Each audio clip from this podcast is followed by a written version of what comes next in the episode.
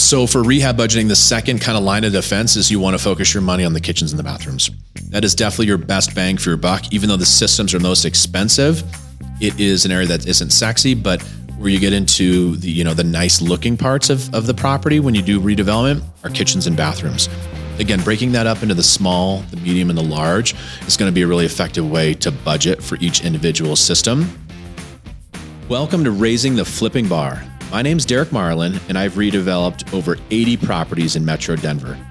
I've bought and sold one hundred fifteen multifamily doors in Cincinnati, Ohio, and my team has done just under three hundred single-family rental acquisitions for our clients. On this show, my goal is to help you make more money, save you a bunch of time, and create a well-oiled flipping machine.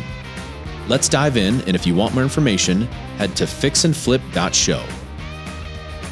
Hey investors, welcome back to Raising the Flipping Bar. We're going to jump into rehab budgeting. So you're going to want to stay for this entire episode. There's so many different nuggets of information and tips and flip tips and pro tips that we're going to give you to make sure that you are properly budgeting for your renovations. So again, as a quick recap, before this episode, we talked about finding the right general contractor. And a couple key things you want to do is have them actually fill out a questionnaire in advance to make sure that you are the right match, both for a skill level, from a budget perspective, and that you guys can actually work together. Definitely going to want to make sure you go over your strategies and your processes so that you're on the same page, and sign agreements. I know it's something that people always forget, and it just gets you into so much headache and heartburn in the future, but definitely sign agreements. And then long-term, build those relationships. If you can rinse and repeat and do a bunch of projects with one general contractor, that's going to make your life so much easier. So once you get that G C, once you have figured out which contractor you want to use and vetted that person properly, we're going to get into rehab budgeting. I'm um, going to give you a couple of top line considerations, because what I want people to do is to be able to do what we call five minute math. We've talked about that in a prior episode, so you can, you know, evaluate deals very, very quickly. So on average, when we're budgeting for renovations, just the simple, quick napkin math and the top level of our spreadsheet is we're spending forty dollars per square foot to do cosmetic renovations. And so that's not doing major systems. That's not finishing basements. That's not doing structural repairs. forty bucks for kind of, you know, the, the cosmetic, um, carpet, paint, new kitchen, fixtures and finishes, just stuff you can get in and out of relatively quickly. The next line is when you're doing full rehabs, you're going to be spending about sixty-five dollars per square foot. And as we mentioned in other episodes, that is you doing two to three different systems. So roof and windows, sewer line and electrical panel, structural repairs, about sixty-five bucks per square foot. Then we want to also break it up when you're doing quick budgeting into categorizing your houses into small, medium, and large.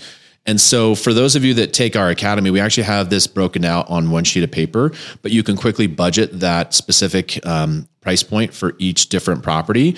But small properties are kind of your condos, your townhomes, roughly one thousand square feet and below. Medium is one thousand to two thousand square feet. And so that's your single family homes, your larger townhomes, your ranches with a basement. Large is, you know, kind of that two thousand to twenty-five hundred square feet and above. That gives you that best ability to quickly budget for these renovations and make sure that you're spot on. The other big thing that when we talk about from a pricing perspective is the sixty-five dollars a square foot, that will actually incorporate labor and materials. You can get nitty gritty and way in, into the weeds and do tons of details to budget every individual aspect of the property. But normally it's going to take you three hours to walk a property, and somebody else is probably going to buy it before then, or you're just going to spend so much time. It's just, it's, it's not scalable. So these costs are labor and materials. The other big thing is don't improve for your A R V. And again, A R V stands for after repair value, or how much are we going to sell this thing for in the back end? Don't over improve. If you are putting out a product in, in Denver, the median home price is right around six hundred fifty thousand dollars, plus or minus a little based on, you know, what our current market conditions are. You don't need to make it look like a million dollar house. I know you might want to do it. Your significant other might want to do it. Your business partner might want to do it, but make it sure that your renovations are spot on for whatever price point you're going to. Um, but then also don't cheap out. Don't make it look like a three hundred thousand dollars condo. Um, the last thing is, is you really want to think about ideally scaling up, building those relationships with contractors. These numbers that we're talking about, they're going to be truly investor pricing.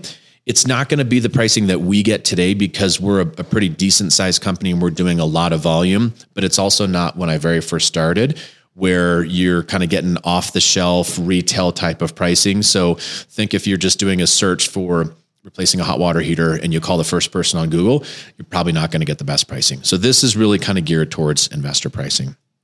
Now we're going to jump into the five different ways that you need to budget from a renovation standpoint. And actually, number one is start with the major systems. I know when people walk through houses, you know, it looks great on H G T V. It looks good when you're, you know, working with other investors, or, or I should say actually being maybe a competitor with other investors, and you're at the same property and everybody's walking around. You need to work on the major systems. Focus on the major systems from a budgeting standpoint. So number one, structural problems. Are there cracks in the foundation? Are there walls that are sagging? Are there, um, you know, just overall structural issues with the grading of the property? That is typically your number one price point of what you're going to spend your money on. And for kind of standard structural problems in Metro Denver, you're spending eight to twelve thousand bucks, no problem, to fix some of those problems. If you're doing major structural repairs, you're twenty-five thousand dollars and significantly higher. So the takeaway on this is, don't go into a kitchen and count how many kitchen cabinet, you know, pulls that you're needing to put in the property. Worry about twenty thousand dollars, thirty thousand dollars, forty thousand dollars structural issues. After that, you want to jump down to roof. Um, probably should say jump up to roof. Um, but you definitely want to look at roofs. You're going to spend anywhere from six thousand dollars to twelve thousand dollars on putting new roofs on properties. Ideally, that is taking off one old layer of shingles. The decking underneath is still in good shape. You're going to spend more if you take it off and you've got four layers of shingles and all the decking, which is the plywood underneath, is completely rotted out. You're going to be spending more money. But think of it from, um, you know, you got to replace a roof. Normally roofs give you the ability to be ten to twenty years. Um, if it is on that end of the, the life cycle, you're going to need to replace your roof. Beyond that, we jump to windows. We count all the windows. Kind of another pro tip is to count the windows from the outside of the property. Because sometimes when you're inside, you walk around and you kind of actually lose your train of thought or, or your sense of direction and where you are. So count all the windows from the exterior of the home. And we break those up also into small, medium, and large for the windows. Again, simple, simple, quick kind of napkin math is you're spending anywhere from four hundred to eight hundred dollars per window for labor and material for small, medium, and large. Those bigger custom windows are definitely going to cost you a lot more. And um, egress windows is another one that gives you tons of value. And what an egress window is, is think of the basement bedroom, and it's got your little teeny window that we all grew up in in the seventies, eighties, and nineties, where for whatever reason, everybody was fine with us living in the basement at that point. Now you've got to have a window that you can actually get out of, or a firefighter can get into. So you're cranking the window open and you're able to get out of that window. Um, our investor pricing is normally around thirty-three hundred bucks to do that, but it actually adds tons of value because it gives you the ability to have a conforming bedroom where you need an egress window and a closet. So count those windows. That adds up really, really quickly. Um, that pricing is typically inclusive of double pane windows. Um, then we jump down to H V A C systems. So think of your furnace, your boilers, your hot water heaters. Those good lifespan and longevity is about five to ten years. If they're older than that, we one hundred percent replace them. Um, I know it sounds painful, but hot water heaters, they're really reasonable. They're normally on average about fifteen hundred bucks for a hot water heater. Unless it's one or two years old, I also budget to replace those because you got to think on the back end, what's going to come up at inspection. So do the hot water heaters, furnaces, boilers, you're going to spend between five and eight thousand dollars. And this is really where you're just taking the old product out and you're putting the new product in. It does not take into account doing new duct work, completely finishing out a basement, moving things around. You're going to add a significant amount of money to your budget, which is always doable. You just got to know that on the front end. Um, definitely electrical panels are something that are important from a health and safety perspective and are, are not inexpensive. On average, we're paying, um, you know, about thirty-five hundred to four thousand dollars per panel. And something else you want to look for is there's three brands that are significant fire hazards, which ironically, you actually shouldn't even get insurance on these properties, but a lot of times people don't go in and check these. So if you see a panel that is a Federal Pacific panel, that's definitely one that's a fire hazard and you're going to want to replace. There's also a sub brand of that and it's called Stabloc, S T A B L O C. And the third one is called Zinsco, Z I N S C O.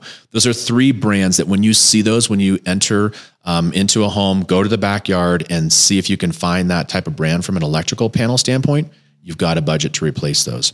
Sometimes it obviously doesn't have the label on the panel. So if you've got mismatched color breakers and they aren't all black and they don't look uh, relatively new, there's also an indication that maybe they put a different cover on it, but you've probably got one of those panels where maybe there's some fire damage and some hazard there. So definitely dive into electrical panels. Um, the other big piece of the puzzle from a systems perspective, where you're spending all this money, is asbestos. In Colorado, there's actually more asbestos in some of these properties than you might think. And really, asbestos is pretty prominent from starting as early as the nineteen fifties, even through the nineteen eighties. They didn't figure out how bad that material was until the nineteen nineties and stopped putting it into production for the most part. So if, just in general, if you're buying a home between the fifties and the eighties, there's uh, potentially the option um, for asbestos in these properties. And the three areas that you want to look for is if you've got that popcorn looking material on the ceiling. A lot of times that has asbestos in it.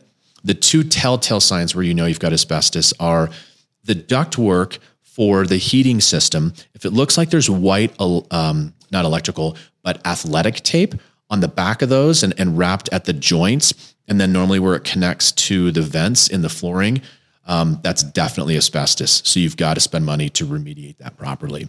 The other thing is, is when you take up the carpet, and sometimes you can't see this, but you kind of want to still budget for it. And that's if the tiles are nine inches by nine inches, and it's the old school linoleum that it all looked like in our elementary schools, there's probably asbestos in that too. So there's certain ways that you can contain and remediate those. But again, you're talking several thousand dollars. So to properly take out that ductwork, if it's not everywhere, you're talking a couple thousand bucks. If you need to do um, kind of that mid-range remediation, you're talking five to six thousand dollars. Or if you've got it everywhere, or it's in the popcorn ceilings, and they've got to essentially close down, you know, the work site and vent it properly, you're talking ten to fifteen to twenty thousand dollars. So um, before we get to the last part, which is essentially sewer lines, I really want to tell people that, again, in general, you're spending roughly sixty percent of your budget on all these structural components. So as much as we love how kitchens look, how bathrooms look, you know, the gazebo you want to build in the back, focus on the systems. Um, so then at that point, you've seen everything above ground. You then want to kind of go below ground, and you want to scope the sewer line. In general, we one hundred percent spend, you know, you're going to spend one hundred bucks, one hundred twenty-five bucks to do a sewer scope. Even if I look at ten properties that I get close to the finish line, and I don't buy them, and I've spent one thousand dollars, that's going to far surpass the amount you're going to spend on a sewer line that you don't catch. So sewer lines in general, you're going to spend a couple thousand dollars to do a repair for one section of the pipe. You then jump up to replacing a line from where maybe it exits the property and is in a, a central Denver home where it goes um, not too far back out to the alley or to the front yard. You're going to spend, again, five, six, seven thousand bucks. Or to do a full sewer line replacement, you're spending between ten thousand dollars and fifteen thousand dollars for the sewer line itself, and then the tap of where it connects to the main line in the uh, front yard, um, or going out through the front yard, or in the back alley. So again, this is all expensive stuff. You got to really figure that out first before you jump into level two. Hey investors, thank you so much for listening to today's episode of Raising the Flipping Bar. I'm Derek Marlin, your host, and today's sponsor is the Elevation Academy. The Academy is an intensive one-day training session where we teach you every single step of our system to increase your profits, find great properties, save you time, avoid costly mistakes. Essentially, it is your roadmap, and it's a one hundred five step system to your fix and flip success blueprint. So sign up today. We've got an academy coming up in a couple of weeks. We only are taking twenty guests, and we've actually got a money back guarantee. So if you try our system, you put in the old college try and you don't find it's the right benefit, we'll refund every penny of your money. But we'd love to have you join us for the Elevation Academy. We've got info in our show notes, and we'd love to have you join us. So for rehab budgeting, the second kind of line of defense is you want to focus your money on the kitchens and the bathrooms. That is definitely your best bang for your buck. Even though the systems are most expensive, it is an area that isn't sexy, but where you get into the, you know, the nice looking parts of, of the property when you do redevelopment are kitchens and bathrooms. Again, breaking that up into the small, the medium, and the large is going to be a really effective way to budget for each individual system. The other area of what we do is normally um, you can also open up kitchen walls. And so if they're non-load bearing, which means they don't need to carry support from the, you know, the roof down or the basement up, then you can open that up and give people that open concept for the kitchen. So definitely work through your contractor to figure out if that's the right fit for that specific property that you're working on. The other area that we kind of divide kitchens into is cabinets, countertops, backsplash. Are we going to open that wall up or not? And then the appliances. So on average, if we take those six pieces of the puzzle into play for a normal size kitchen, again, kind of that two thousand square foot, four bedroom, three bathroom property, we're going to spend on average between about eighteen thousand to twenty-five thousand dollars to do new, a new kitchen. Um, that does not include flooring. Flooring kind of gets put into another budget item, which we'll talk about here in a minute, but it's kind of everything from the flooring up. And again, think investor pricing, not if you called a kitchen and bath company and we're doing something in, you know, the Highlands Ranch neighborhood and in South Denver, you're going to spend a lot more money than that. But again, don't over-improve for your specific price point. So once you've gotten the kitchens and bathrooms dialed in, um, you typically want to jump into fixing up the bedrooms and then going into the flooring. So you really want to take a laser measure when you walk these properties as well. So ideally, you've got your one sheet of paper so you can do all your circles and all your tally marks of how much money you're going to spend on these properties. But you need to measure out the bedrooms, measure out the bathrooms so that you can figure out how much you're going to spend on flooring. Um, we typically look at, at what we're going to spend. It's called above grade, which means first story, second story. Uh, below grade means subterranean, or in Colorado, we've obviously got basements. And then we normally spend, from a flooring perspective, we focus on three different areas. Um, actually four. We do L V L, which stands for luxury vinyl laminate. So that's that nice laminate that you can find. We do a lot of our purchasing from Floor and Decor. Again, great products, readily available. Don't over improve. Um, and those are the ones that click together, give you great durability. And if you make those look consistent, so let's say you walk in your main, um, you know, front door, you've got a living room, you've got a dining room, you've got a kitchen, run that stuff throughout because it makes your properties look significantly bigger. Then you've obviously got tile. So we do tile in our properties, a lot of times on kitchen floors. We do tile for the backsplash in the kitchens. And then, of course, in the bathrooms, on the floors, and in the showers. Um, if you've got hardwoods, definitely save them if you can. If they're not too terribly beat up, we try to refinish hardwoods and put a nice new stain on them. Um, definitely a lot of value. People typically love hardwoods. And then what you're going to do in a lot of bedrooms, and certainly in basements, you're going to do carpet. So again, depending upon the specific material and where you're putting them, for labor and material, you're spending anywhere from five dollars to fifteen dollars per square foot. So that vinyl, um, you know, is going to be on the lower end. The hardwood and the tile is going to be a little bit on the higher end. But again, don't over-improve for your A R V. Then you get into the cosmetic elements, which I know is kind of counterintuitive. People think about the fun things that people want to see. Yes, that does help sell the house, but it's those three or four levels beyond that. Um, that really help you get maximum return on investment. So then we're talking about paint. We always budget to paint the interior and the exterior. We almost never, even if somebody, you know, you're working with a seller or real estate agent and they say, oh, it's freshly painted.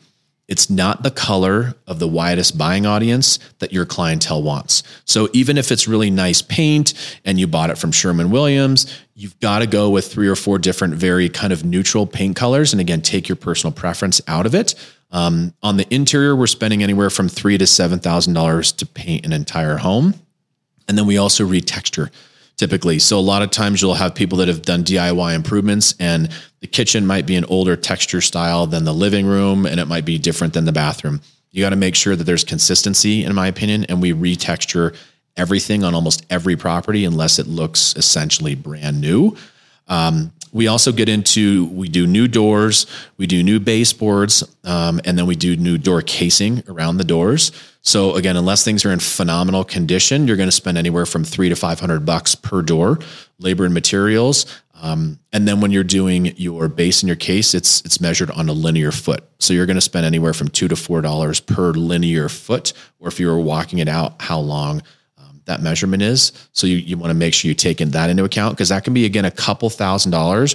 And if you miss these things, you add up three or four of those areas, a couple of thousand dollars a piece. Again, that takes you from a fourteen percent R O I to a seven percent R O I like overnight. So do not um, neglect kind of being detail oriented in your budget. Last thing is, again, we go to the outside of the property. So we have already looked at the electrical panel. We've looked at it from a structural perspective. We typically paint everything. Um, I know there's probably some purists out there that probably cringe at, at hearing this, but brick, unless it's re- in really good shape and it is kind of that, that beautiful old world charm of traditional red brick, we do paint brick a lot because it just gives such good pop and such good kind of curb appeal.